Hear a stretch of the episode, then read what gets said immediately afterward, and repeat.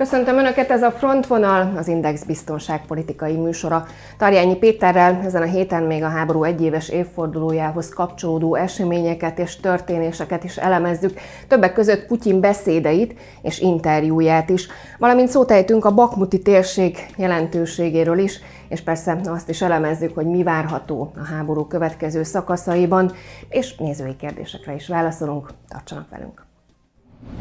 Oroszország egyértelműen átlépte azt a fajta vonalat, amiben csupán csak arról beszél, hogy Ukrajna ellen harcol. Annak is tétje van, hogy ki tudja összehozni a békét. Igazán Bakhmut egy ikonikus pont, ahol mindkét haderő föl akarja őrölni a másik tartalékait.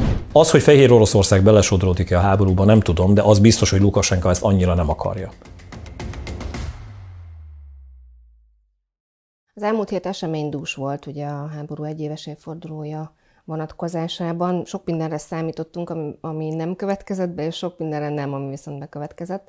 Putyin végül is két beszédet is mondott, és egy interjút is adott. Az ország védelmezőiről való gondoskodás az állam szent kötelessége, a jövő akár csak az igazság pedig Oroszországé.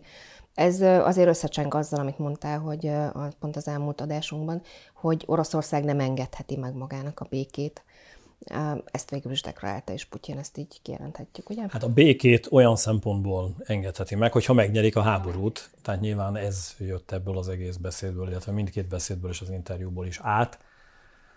Azt kell megértenünk, hogy ténylegesen az, ami érződik, az egy kényszerpálya, amin Oroszország mozog, és azok az intézkedések, ami elsősorban a, a halottak, az elesett katonák érdekében történnek, mutatják meg azt a fajta, egyfajta önlelepleződés mentén lévő tényt és helyzetet, hogy Oroszországban egyre több a halott az ukrán háború vonatkozásában.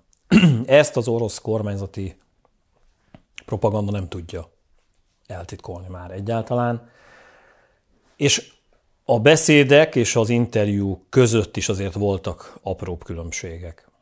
Az első és legfontosabb, amit egyébként látni lehet ebben az egész kérdéskörben, hogy egyébként Oroszország egyértelműen átlépte azt a fajta vonalat, amiben csupán csak arról beszél, hogy Ukrajna ellen harcol. Tehát így egy nagyon-nagyon komoly sarkítás és egyszerűsítés történt az orosz kommunikációban. Kvázi Oroszország a létéért harcol, Oroszországot megtámadták, Oroszországot a nyugat támadta meg, van valamilyen szövetségese, együttműködője, ezt nevezzük Ukrajnának, de egyébként valójában a nyugattal harcol immáron sokadjára, és itt előjöttek azok a képek, szóösszetételek, ami a második világháború kapcsán, a nagy honvédő háború kapcsán olyan fajta utalásokat tartalmazott, ami egyértelműen az orosz társadalom felé egy olyan üzenet, hogy ez egy honvédő háború, és meg kell védeni Oroszország anyácskát, az orosz ö, földet. Ez az egyik része. A másik része nyilván egyfajta sarkítás, ami olyan szempontból lényeges, hogy az elmúlt héten azért bizonyos témákhoz kapcsolódóan elhangzott, hogy tömegpusztító fegyvereket nem kíván Oroszország bevetni, de az is elhangzott, hogy vannak bizonyos vörös vonalak, és az elsősorban ugye a Krémfélsziget kapcsán megint csak üzenet a nyugat felé. Ez egy furcsa helyzet, mert hogy azt kell megértenünk, hogy Ukrajna folyamatosan a kommunikációjában és az utca emberének azt adja át, hogy Ukrajna akkor fejezheti ezt a háborút be csak, ha elérik azokat a 2014 előtti határokat, amiben nyilván a Krímfélsziget is bele tartozik, ö, az orosz erőket teljes egészében vagy kiverik Ukrajnából, vagy pedig saját maguk az oroszok kivonulnak. Az biztos, hogy érhetik és érni is fogják Oroszországot vereségek, katonai vereségek Ukrajna területén, de hogy egyébként a nyugat nagyon komolyan beleszól két esetben az ukrán hadműveletekbe, az biztos. Az egyik eset, hogyha orosz területen, tehát magyarán az ukránok átlépik a határt, és Oroszország területén szárazföldi csapásokat hajtanak végre, és szárazföldi hadműveleteket. Ebbe a tüzérségi hadműveletek, ez ilyen határeset, hiszen ezzel kapcsolatban az ukrán eh, Katonai hírszerzés, illetve maga az ukrán hadsereg is bejelentette, hogy vannak olyan logisztikai központok, amelyeket orosz területen kívánnak támadni. Tehát nem a megszállt ukrán területeken, nem csak a Krímfélszigeten, hanem adott esetben Oroszország területén is. Nyilván ezzel tisztában van Oroszország, és most ez picit ilyen sarkítás lesz, de azt mondják, hogy ez nem helyes, de valahol a háború ezen szakaszába elfogadható.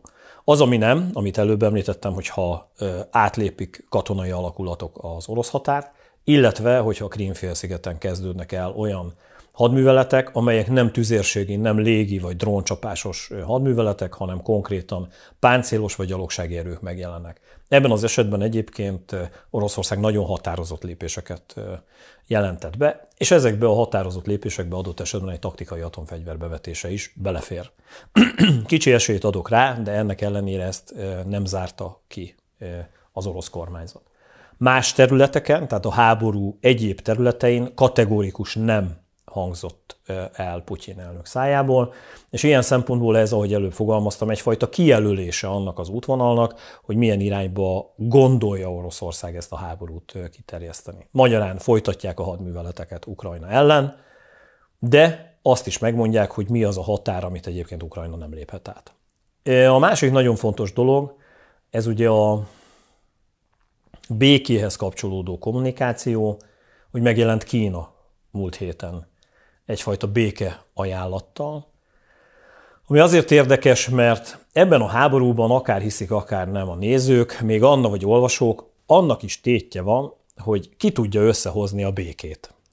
Melyik nagy hatalom az, amelyik végig, vagy középhatalom, az, amelyik végig tudja tárgyalni ezt, össze tudja terelni a feleket, és bizony a békéhez kapcsolódóan azt a fajta növekedést, image növekedést el tudja könyvelni a saját politikájában, aminek egyébként van hatása. Ezért van az, hogy eh, erre a közvetítői szerepre már Törökország régen bejelentkezett, de egyébként az Egyesült Államok folyamatosan, Kína pedig eh, a múlt héten eh, egyfajta béketervel jelent meg. Van egy ukrán béketerv is. Most az orosz béketervet azért nem mondom, mert ugye az orosz béketerv nagyon egyszerű, az egyszerűen arról szól, hogy náciatlanítani kell Ukrajnát, az Zelenszky kormányzat mondjon le, tulajdonképpen a helyükre kerüljön egy orosz barát kormányzat, és egyébként az ukrán hadsereget le kell szerelni, vagy nem, nem is megsemmisíteni, hanem olyan szinten technikai eszközök kivonásával, megsemmisítésével szűnjön meg az ukrán hadsereg, hogy ez tulajdonképpen egy nem létező valamivé váljon. Tehát ezt, ezt hagyjuk is. Ukrajnának is van egy béketerve, ugye ez egy 10 pontos béketerv, szerintem ez egy bő másfél hónapja talán, vagy két hónapja valahogy így beszélgettünk erről, akkor ismertette Zelenszky elnök. Ez egyértelműen arról szól, hogy az oroszok hagyják el e, Ukrajna területét, minden ukrán területet, e, térjenek vissza a 2014 előtti e, területekre, a háborús bűnöket ki kell vizsgálni, amiket Oroszország elkövetett, a felelősséget felelősségre kell vonni, mindenfajta kártérítést fizessen ki Oroszország, kezdve a, az ökokatasztrófától, tehát amit okoztak, és tényleg hát a háborúban itt nem csak a települések, az emberek sérültek, hanem az állatvilág, a növényvilág, tehát hogy mindent állítsanak vissza eredeti helyzetbe, és ennek különböző részletei. És a Kína pedig egy olyan fajta megközelítésben próbált közvetítőként föllépni, ami első lépésben ugye tűzszünetet, második lépésben pedig békakötést tartalmaz. Nyilván ez az Egyesült Államoknak nem tetszett. Ugye ebben a háborúban egyre inkább tetten érhető az, hogy egyébként az Egyesült Államoknak nagyon komoly hatása van Ukrajnára. A katonai műveleteket azért nem ragozom, mert ezt beszéltük hírszerzési szinten, utánpótlás biztosítás szintjén, tehát ez abszolút lehet látni. De az, hogy ez a háború politikai szempontból milyen irányokat vegyen, nem azt mondom, hogy a békekötésnek mi legyen maga a folyamata, tehát hogy és mit kérjenek az ukránok. Szerintem ebben Ukrajnának nagyon komoly mozgástere van, de az Egyesült Államok szeretné ezt a háborút olyan szempontból zárni, hogy kvázi ezen keresztül Oroszországnak megmondhassa nagyhatalmi partnerként, hogy egyébként Oroszország milyen irányba menjen, és mit tehet az elkövetkezőkben. Nyilván ez sem fog tetszeni egyébként Oroszországnak. A kínai javaslat pedig pont ennek az ellentétje, tehát hogy ott elsősorban az körvonalazódik, ami egyébként Oroszországnak lenne jó. Tehát azt láthatjuk ebben a mostani helyzetben, hogy mindegyik harcoló fél mögött nem csak a katonai fronton, hanem adott esetben a diplomácia, a békekötés szintjén is megjelent egy plusz ö, nagyhatalom, még egyszer mondom, az ukránok oldalán, a nyugat vezetésében az Egyesült Államok, Oroszország oldalán pedig Kína, és azt kívánja mindkét fél biztosítani, hogy az ő békekötésén keresztül a világ arról értesüljön, hogy kvázi így is ez a nagy hatalom erősebb, mint az összes résztvevő, aki ott jelen van. Ez valahol egy kicsit úgy mondanám, hogy az államok közötti egók harca, hogyha lehet így fogalmazni, és egyébként borzasztó, mert csak kívülről tűnik úgy, hogy ez a békét előré mozdítja. Egyébként szószaporítás, hogyha fogalmazhatok megint csak sarkosan, és olyan szempontból nem visz előre, hogy egyébként pontosan azért, mert az Egyesült Államok Ukrajna mellett, Oroszország mellett meg Kína, mindkét fél pontosan azt mondja, hogy nem a válasz, tehát hogy innentől kezdve nem lesz előrelépés.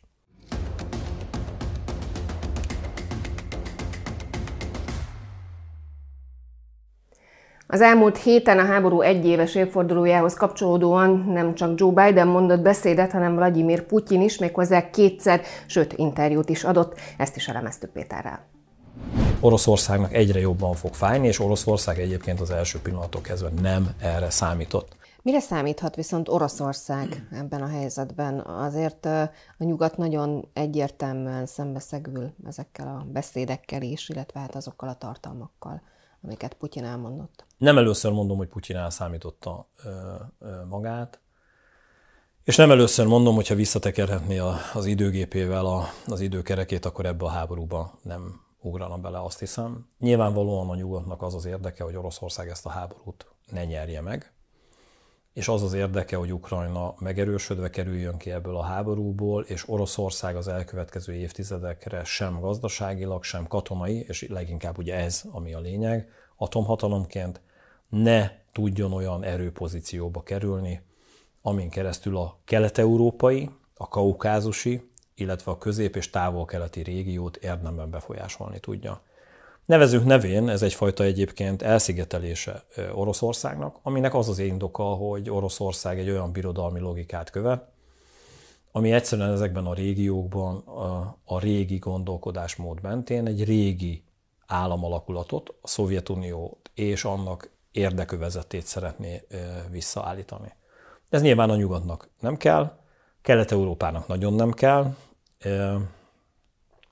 Leginkább ugye ezért is beszélgethettünk arról, hogy a balti államok és Lengyelország hihetetlen erőforrásokat mozgósít azért, hogy Ukrajnát támogassa. Tehát egy ilyenfajta helyzetben Oroszország elszigetelődése tovább folyik, és az is látható, hogy egyébként a nyugatnak ez az fajta érdekérvényesítése a fegyverek szállításán keresztül, a szankciók emelésén keresztül, tehát további szankciók bevezetésén keresztül továbbra is olyan irányt mutat, ami Oroszországnak egyre jobban fog fájni, és Oroszország egyébként az első pillanatok kezdve nem erre számított. Oroszország azt hitte, hogy a 2014-es helyzet ismétlődik eh, meg. Hírszerzési szempontból egyébként ez zseniálisan ki volt találva. Tehát az a 2005-2006-tól kezdődő 9-10 év, és az azt követő még 7 év, amiben Európa energiafüggősége óriási módon Oroszországtól a mindennapokban megjelent. És ez a fajta szisztematikus építkezés, amiben kvázi Európának, az Európai Uniónak az önállósági törekvéseit így nyesegette ügyesen. Hozzáteszem, az Unió együttműködésével. Tehát nem önmagában volt ennyire ügyes Oroszország, hanem egyébként az Európai Unió is aludt, béna volt, most nem akarom a jelzőket szaporítani. De ennek vége szakadt, és ezért van az, amit látsz, hogy Oroszország hiába próbálkozik, hiába van az, hogy, hogy lehetőségeket, kommunikációs fenyegetéseket vet be, egyszerűen Európa pestélyesen szólva kiszeretett Oroszországból. És ez az, amit egyébként Putyin még mindig vagy nem ért, vagy valahogyan próbálja ezt a helyzetet visszahozni, visszaédesgetni, és visszaépíteni ezt a kapcsolatot, de ezzel a háborúval, mindennapi összecsapásokkal szerintem ez nem fog neki sikerülni. A nyugat támogatását említetted, ugye Biden elnök is ismét támogatást ajánlott Ukrajnának, ugyanakkor azt is kijelentette, hogy egyenőre nem látja szükségesnek az F-16-osok átadását. Ez egy ö, észszerű kijelentés, vagy ö, ebben azért van egy ilyen meddig és tovább? A mostani helyzetben a nyugat, és ebben a NATO-t értem, nem csak az Egyesült Államokat, nagyon-nagyon tudatosan odafigyel arra, hogy ne erősítse túl Ukrajnát. Ez egy borzasztó logika. És ebben, hogyha hirtelen egy nagyon komoly légiflotta átadása történne, és most hagyjuk ennek a kiképzési, meg mindenfajta utánpótlási, logisztikai, építkezési részét, tehát hogy ezeknek van egy üzemelési, üzemeltetési eh, háttérrendszer, amit, amit nem lehet egyik pillanatról a másikra így megteremteni. Akkor is egyébként ez a fajta súlyozás azt szolgálja, hogy egyébként eh, eh, Ukrajna ne veszítsen, de ne kerüljön egy olyan helyzetbe a NATO, ne kerüljön olyan helyzetbe az Egyesült Államok és Európa, hogy olyan szinten felpaprikázna az oroszokat, ami adott esetben egy háborús konfliktust vetítene elő. Picit olyan, mintha a felek egy olyan teremben táncolnának, ami tele van rakva ilyen tojáshéjakkal. Tehát, és bármennyire is furcsa, ebben a háborúban kimondatlan törvényszerűségek és szabályok érvényesülnek. Például, amit előbb mondtam, hogy adunk nektek ukránok fegyvereket, de ezekkel nem lőhettek át, vagy nem úgy orosz területekre. Elképzelhetetlen, hogy civil célpontokat támadjatok. Tehát, hogy számtalan szabályt beépített a nyugat, amit egyébként eddig Ukrajna valamilyen szinten tartott. És ezért van az, hogy a támogatások szintjén is ez a fajta logika ott van. Nyilván, hogyha Ukrajna nehéz helyzetbe kerül, akkor plusz támogatások jönnek, és én nem zárom ki, hogy egyszer F-16-os repülőgépek hasítják Ukrajna légterét. Tehát nem zárom ki, de ehhez olyan dolognak kell történnie. És ez nyilván Ukrajnát piszkosul idegesíti. Hát most gondolják el a nézők, hogy ott élnek egy olyan országban, ahol napi szinten támadások vannak, a családjukból rengeteg férfi, nő harcol, és van egy olyan fajta támogatási forrás, ami bizonyos helyzetekben csak csorog. Ha valami nagy baj van, ami egyébként emberek életébe kerül, vagy, vagy sebesülésébe kerül, sérülésébe kerül, abban a pillanatban egy kicsit jobban megnyílik a csap. És akkor ilyenkor joggal van egy olyan fajta kérdés, hogy ezt miért csináljátok. De emögött van sajnos egy ilyen fajta nagyhatalmi logika, és egy olyan fajta félelem a NATO és az Európai Unió, illetve az Egyesült Államok oldaláról, hogy azért azt nem szabad elfelejteni, hogy Oroszország atomhatalom, azért vannak olyan fegyverrendszerei, amelyek képesek az egész bolygó területén csapásokat végrehajtani.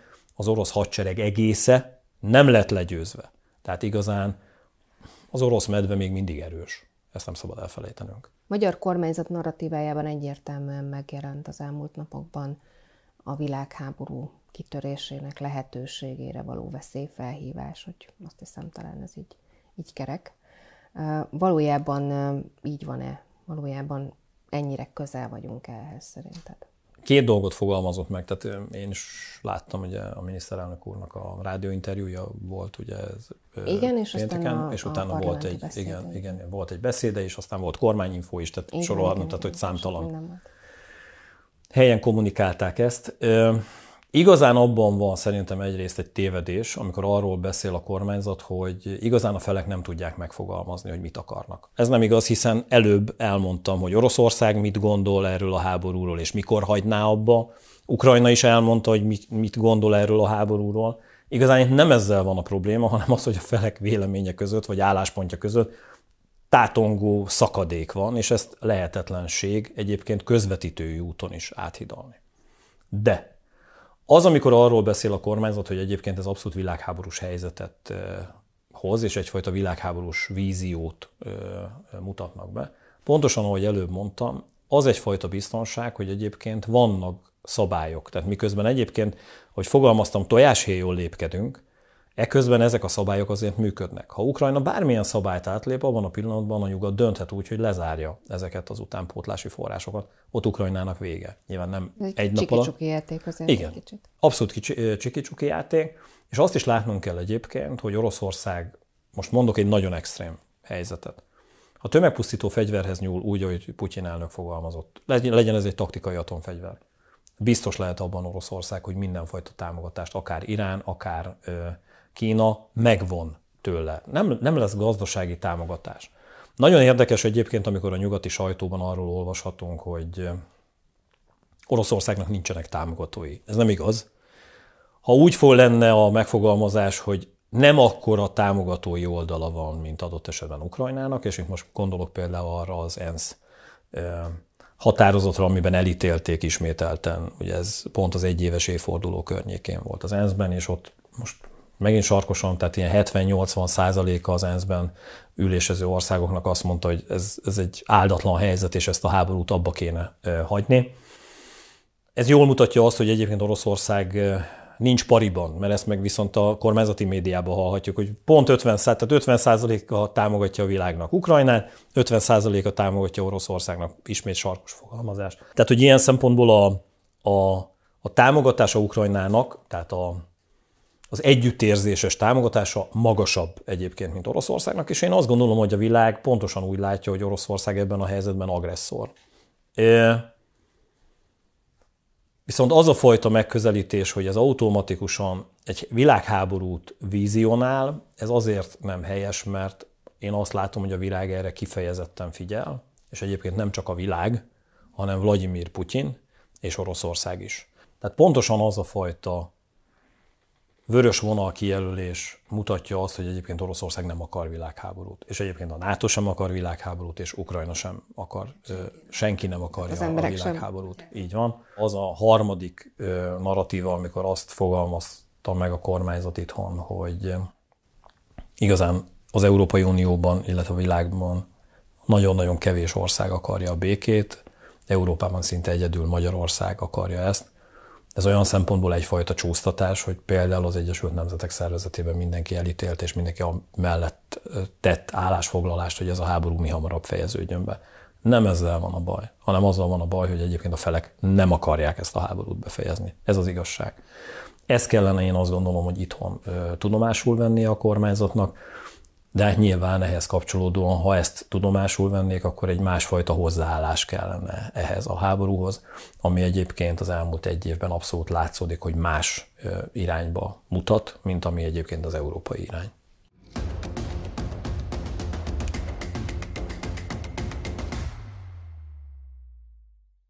Az orosz-ukrán háború során időről időre előkerül a Bakhmuti térség, hogy miért fontos, mi a jelentősége, és vajon miért küzd ezért külön mindkét fél, ezt is megbeszéltük. Igazán Bakhmut egy ikonikus pont, ahol mindkét haderő föl akarja őrölni a másik tartalékait. Az, hogy Fehér Oroszország belesodródik-e a háborúba, nem tudom, de az biztos, hogy Lukasenka ezt annyira nem akarja. Van két térség, amiről szeretném még, hogyha beszélnénk. Az egyik a Bakhmuti térség ahol folyamatosan nagyon erős harcok folynak.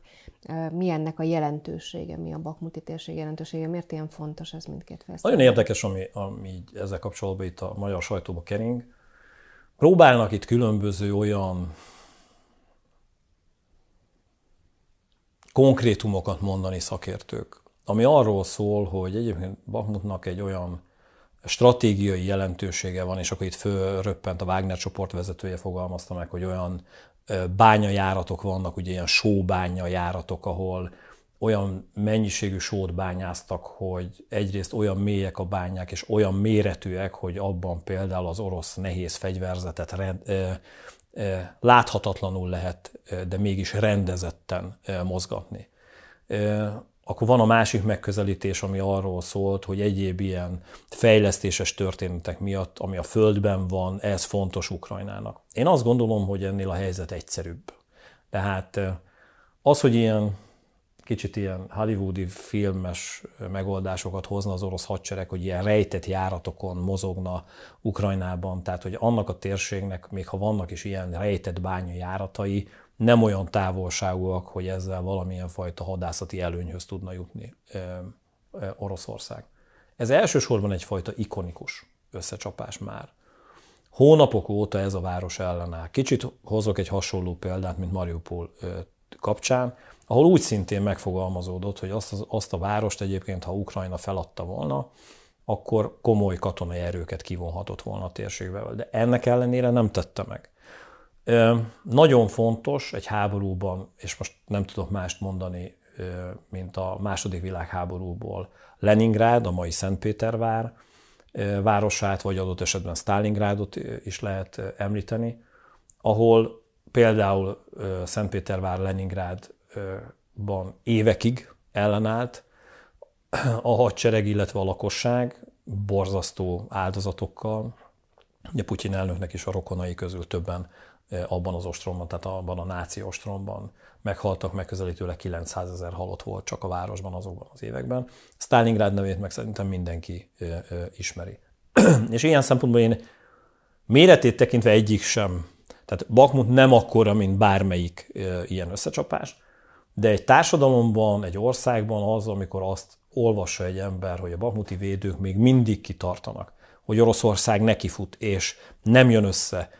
Oroszországnak meg nyilván lényeges, hogy, hogy eredményeket tudjon fölmutatni a saját közvéleményének. És ezt látjuk igazán. Olyan nagyon nagy stratégiai jelentősége ennek a, a városnak és ennek a környéknek nincs. Mert emögött egyébként van még egy védelmi vonal, amit meg se tudtak így közelíteni és kapirgálni sem az orosz erők. Tehát, hogy, hogy hogyha ezt a várost elfoglalják, akkor újból neki kell futni egy sokkal erősebb védelmi rendszernek, hogy azon is áttörjenek. Tehát ez nem fog egyik pillanatról a másikra menni. Éppen ezért volt, hogy már tavaly ősszel egyébként az amerikai hírszerzés és több nyugati mértékadó katonai tanácsadó, katonai vezető arról beszélt, hogy föl kéne adni ezt a várost. És itt jön Ukrajnának a megközelítése, hogy ők meg azt mondják, hogy ők nem adják föl, mert ebből stratégiai kommunikációs előnyt tudna gyártani Oroszország. Az látható egyébként, hogy a városban egyre nehezebb az ellenállás. Egyre komolyabban keríti körbe a Wagner csoport is, illetve az orosz reguláris erők a várost, miközben borzasztó veszteségeket szenvednek el, egyébként ukrán oldalon is. Egyes beszámolók szerint ugye olvashattuk, hogy ez borzasztó, az átlagidő egy katonának ukrán oldalon harcoló katon, tehát amikor oda megy frissen, utánpótlásként négy óra. Négy órán belül vagy meghal, vagy megsebesül. Tehát ez mutatja azt, hogy ez ilyen számok egyébként a második világháború idején a legdurvább ütközetekben voltak utánpótlási oldalról, akkor is nézték, mérték. Egyszerűen azért, mert bármennyire is furcsa, ezt is lehet számolni, és ilyenfajta számítások mentén lehet azt kiszámolni, hogy mikor kell a következő utánpótlási erőnek megérkezni, hogy mennyi idő eltelt el, és ez hány perc volt, és ez alatt hány, vagy hány óra, és ez alatt hány ember veszett el, és akkor ez egy napra vetítve mennyi, és akkor milyen idő alatt érjen oda a következő utánpótlás. A háborúnak ez a borzasztó matematikai része. Ezt láthatjuk, és hát ne gondoljuk azt, és mondok egy másik példát, ö, olyan pokoliak az orosz haderő harckocsi veszteségei, hogy 7-8 szoros a veszteség, és 7-8-szor kevesebb harckocsit tud az orosz hadipar előállítani. Tehát ez napi szinten ilyen, vagy bocsánat, havi szinten ez egy ilyen 20-30 darab harckocsi, amit elő tudnak állítani, és biztosan látszódik az, hogy havi szinten 150-200 páncélos semmisül meg. Tehát, hogy itt is ezek is számok. Minden kiszámítható, minden átváltható, és ebből mind-mind következtetéseket eh, lehet levonni. Igazán Bakmut egy ikonikus pont, ahol mindkét haderő föl akarja őrölni a másik eh, tartalékait, egy olyan ütközetben, amire egyébként stratégiai szempontból mindenki így széttárja a karját, hogy mi szükség van. A másik terület, amiről szerettem volna, hogy beszéljünk, az a fehér orosz térség. Hogy ugye azért ott most már vannak arról videófelvételek is, hogy állítólag partizán csapatok indultak meg. Mm, te hogyan látod, van annak reális esélye, hogy Fehér Oroszország végül belép a háborúban? Erről beszélgetünk, hogy Putyin nagyon szeretné. És egy ilyen, szóval már tojáséjoknál járunk, Lukasenka is tojáséjakon lépked, mert hogy nagyon szeretné megóvni a saját hatalmát is pontosan tudja az, hogy ez rosszul sül el, nagy valószínűséggel a fehér orosz erőket küldeni előre. Oroszország, mint friss erőket, és pontosan tudják azt, hogy egyébként Fehér Oroszország hadereje kiképzettségi és felszerelési szempontból fényévekre jár az ukrán haderőtől. Ami azt jelenti, hogy jó eséllyel megsemmisül a haderő, ami belpolitikai feszültséget hoz, és amiből belebukhat Lukasenko. Ezért nem enged ebben a témában. Viszont katonai támaszpontok, hírszerzési adatbázisok és lehetőségeken keresztül, illetve tüzérségi lehetőségek biztosításán keresztül Fehér Oroszország támogatja Oroszországot. Hiszen Vannak légvédelmi rendszerek, orosz légvédelmi rendszerek Fehér Oroszországban, tüzérségi rendszerek, hírszerző eszközök, radar és lokátor berendezések, lehallgató berendezések. Az orosz légierőnek vannak repülőterei, ahonnan csapásokat tud végrehajtani, és hát nagyon-nagyon fontos, hogy van egy nagyon komoly koordinációs, ez elsősorban felderítési, légi felderítési koordinációs tevékenység, amiben az orosz hadvezetés egyik legjobb eszközrendszer, ez ugye az A-50-es repülőgépből van telepítve több, és hát ez egy óriási blamázs, vagy nem tudom, szakmai szempontból egy, egy kudarc Oroszországnak ismét, hogy, hogy most már megerősített, tehát úgy néz ki, hogy megerősítették azokat a híreket, hogy fehér orosz partizánok vagy ukrán különleges erők sikeresen egy ilyen repülőgépet megsemmisítettek. Ez azért nagyon komoly veszteség, mert ez egy olyan méretű eszköz és egy olyan képességű, tehát hírszerzési és irányítási képességű eszköz, ez egy, ez egy repülő harcálláspont, amin keresztül több tucatnyi repülőgépet, több ezer katonának a mozgását szárazföldi haderők oldaláról koordinálni és irányítani lehet. Egy ilyen vezetési pont semmisült meg az eddigi információk szerint a Földön. Ami azt jelenti, hogy egyrészt van egy, bels, van egy belső fehér orosz ellenállás, ha fehér oroszok voltak. Másrészt, ha, külön, ha ukrán különleges erők, akkor ez azért komoly fegyvertény, mert hogy egyébként a fehér orosz hatóságokat, illetve az ott lévő orosz haderőt is ki tudták játszani ezek a különleges erők. Egy ilyen eszköz elvesztése nagyon sok problémát jelent, és ez egy, ez egy rés adott esetben a mostani orosz hadvezetés irányítási rendszerében. Az, hogy Fehér Oroszország belesodródik-e a háborúba, nem tudom, de az biztos, hogy Lukasenka ezt annyira nem akarja. Ez még inkább azt mutatja, hogy Fehér Oroszországnak hihetetlenül óvatosan kell ebben a helyzetben viselkednie, és biztos vagyok benne, hogy Putyin úgy szintén dühös emiatt, mert hogy a terveit egy ilyenfajta akció nagyban hátráltatja, mert ne gondoljuk azt, hogyha ezt Budapesten itt mi beszélgetjük, akkor adott esetben Minskben erről a katonai vezetők nem egyeztetnek, és nem mondják azt a fehér orosz elnöknek, hogy vigyázzunk. Van két nézői kérdésünk. Erzsébet és Zoli kérdését teszem fel egymás után, és akkor majd, ahogy gondolod, olyan sorrendben válaszolsz. Jó. Az egyik, hogy mi a véleményed arról, hogy a félvilág nyíltan támogatja Ukrajnát, miért ne kaphatnának az oroszok is egy kevés támogatást, igazságtalannak gondolja, hogy, hogy Oroszországtól így elfordultak. A másik pedig a, az északi áramlat, az egy nagyon egyértelmű. A kérdés kirobbantotta fel az északi áramlatot. Érintettük ezt már ugye a több beszélgetésben is, az előzőben is valószínűleg, hogy azért jött ez fel ismét, hiszen ott tettél egy utalást erre. Az, hogy kitette. Hogy kinek és lehet érdekében. Így van. Tehát, hogy és haladjunk akkor visszafele. Az, hogy kitette és kihajtotta végre a támadást, nyilván ezt nem tudom. Kinek áll érdekében? Mi történt a robbanás után? És én azt gondolom, hogy ha ezen végig szaladunk, akkor kirajzolódik egy kép. Az északi áramlat nagyon-nagyon fontos volt a vezetékes gázellátás szempontjából Németország tekintetében, és ugye Németországon keresztül ez nyilvánvalóan Európa számára is fontos volt. Oroszország nem véletlenül döntött emellett, mert hogy ezen keresztül egy olyan utánpótlás érkezik Európának, ami egyrészt Európának kell, ami egyrészt kényelmessé teszi Európát és a Európának az életét, másrészt Oroszország ezen kaszál, harmad vagy negyed rész, mert most így nem tudom már.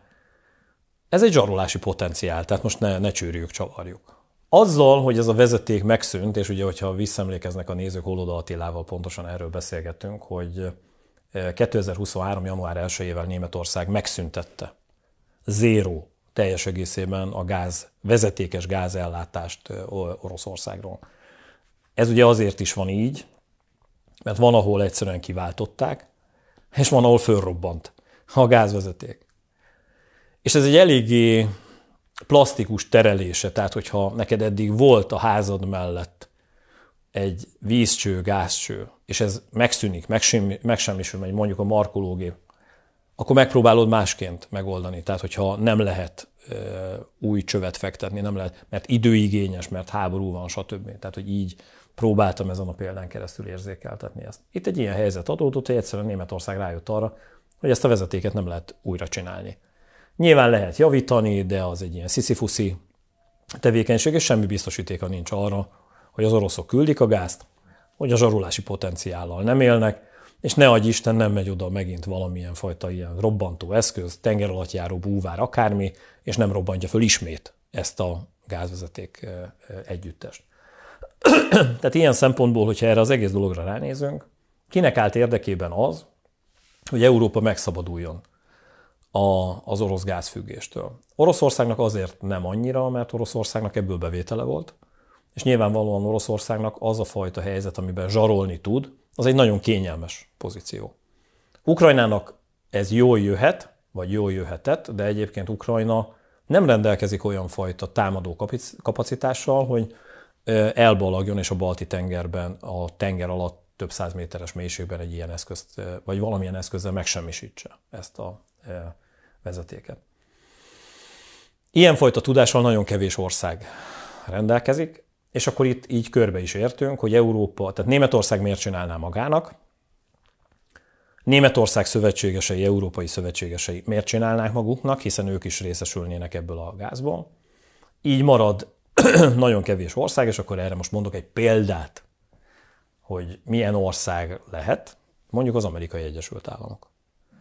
Mert hogy ezen keresztül egyrészt nyílik egy piaci lehetősége az Egyesült Államoknak, másrészt Németország, mint szövetséges, kénytelen valahogy ezt megoldani, és úgy oldotta meg, ahogy, ahogy megbeszéltük múltkor, ugye Holoda Attilával, ő kiválóan elemezte ezt és mondta el, hogy hogyan vált le Németország. Tehát, hogy egy olyan furcsa helyzet van, hogy lehetséges, hogy néhány évtized múlva azt olvashatjuk, hogy valamilyen ország, amelyik abban volt érdekelt, hogy Európa önállósodjon, tulajdonképpen jót tett ezzel, hogy ezt a lépést megtette, mert hát lám az Európai Unió és ebben Németország olyan lépéseket tett, amin keresztül az orosz gázt így le tudta választani, és Oroszország zsarolási potenciáját csökkenteni tudta. Tehát én ezért Szépen mondtam. Igen, ezért mondtam azt, hogy nekem ez a véleményem, de nyilván konkrétan, hogy ki tette, ezt nem tudom. A másik kérdésre válaszolva, hogy miért nem támogatják Oroszországon, ezt megválaszoltam egyébként a beszélgetésünk során, egyszerűen azért, mert a világ 80 vagy közel 90 százaléka úgy látja, hogy ez agresszió, hogy egy ország ilyen támadást nem hajthat végre, és egyébként azok az országok, amelyek, és itt elsősorban nyugati országokat mondom, képesek egy ilyenfajta komolyabb támogatásra, pontosan azt látják, hogy Oroszország hihetetlen, szisztematikusan épített ki egy zsarolási potenciált, például ha már az energetikáról beszéltünk az energetikai szektorban, Európa irányába az elmúlt 15-20 évben, hogy tulajdonképpen Oroszország szisztematikusan készült erre a háborúra, és egyébként az első és második világháború után Európa azt mondta, hogy nem, nem akarunk ilyenfajta nyílt háborút rejtett összecsapások, hírszerzési összecsapások, proxy háborúk, tehát ilyenek vannak, de egyébként az egész bolygót érintő, bolygó válságot összehozó, mert egyébként erről beszélünk, és egyre inkább ilyen irányba megy ez az egész helyzet, háborút nem indított el senki. És ezt a vörös vonalat úgymond Oroszország ezt, ezzel átlépte, és ilyen szempontból ez egyfajta büntetés, hogy nincs olyan fajta támogatottsága, de ez nem igaz, mert azért bizonyos szempontból látjuk Iránt katonai eszközökön keresztül, hogy támogatja Észak-Korea Pepitába ugyanígy, és egyre inkább az látszódik, hogy Kína és Oroszország között is van egyfajta közeledés, Indiát pedig ne is felejtsük el, ott abszolút gazdasági szempontból látszódik ugyanez. Ennyi volt már a frontvonal Tarjányi Péterrel, természetesen jövő héten is várjuk majd Önöket friss témákkal, aktuális elemzésekkel, ahogyan eddig mindig, most is biztatom Önöket, hogy kérdezzenek és kommenteljenek, akár Facebook oldalunkon, akár YouTube csatornánkon. Viszontlátásra!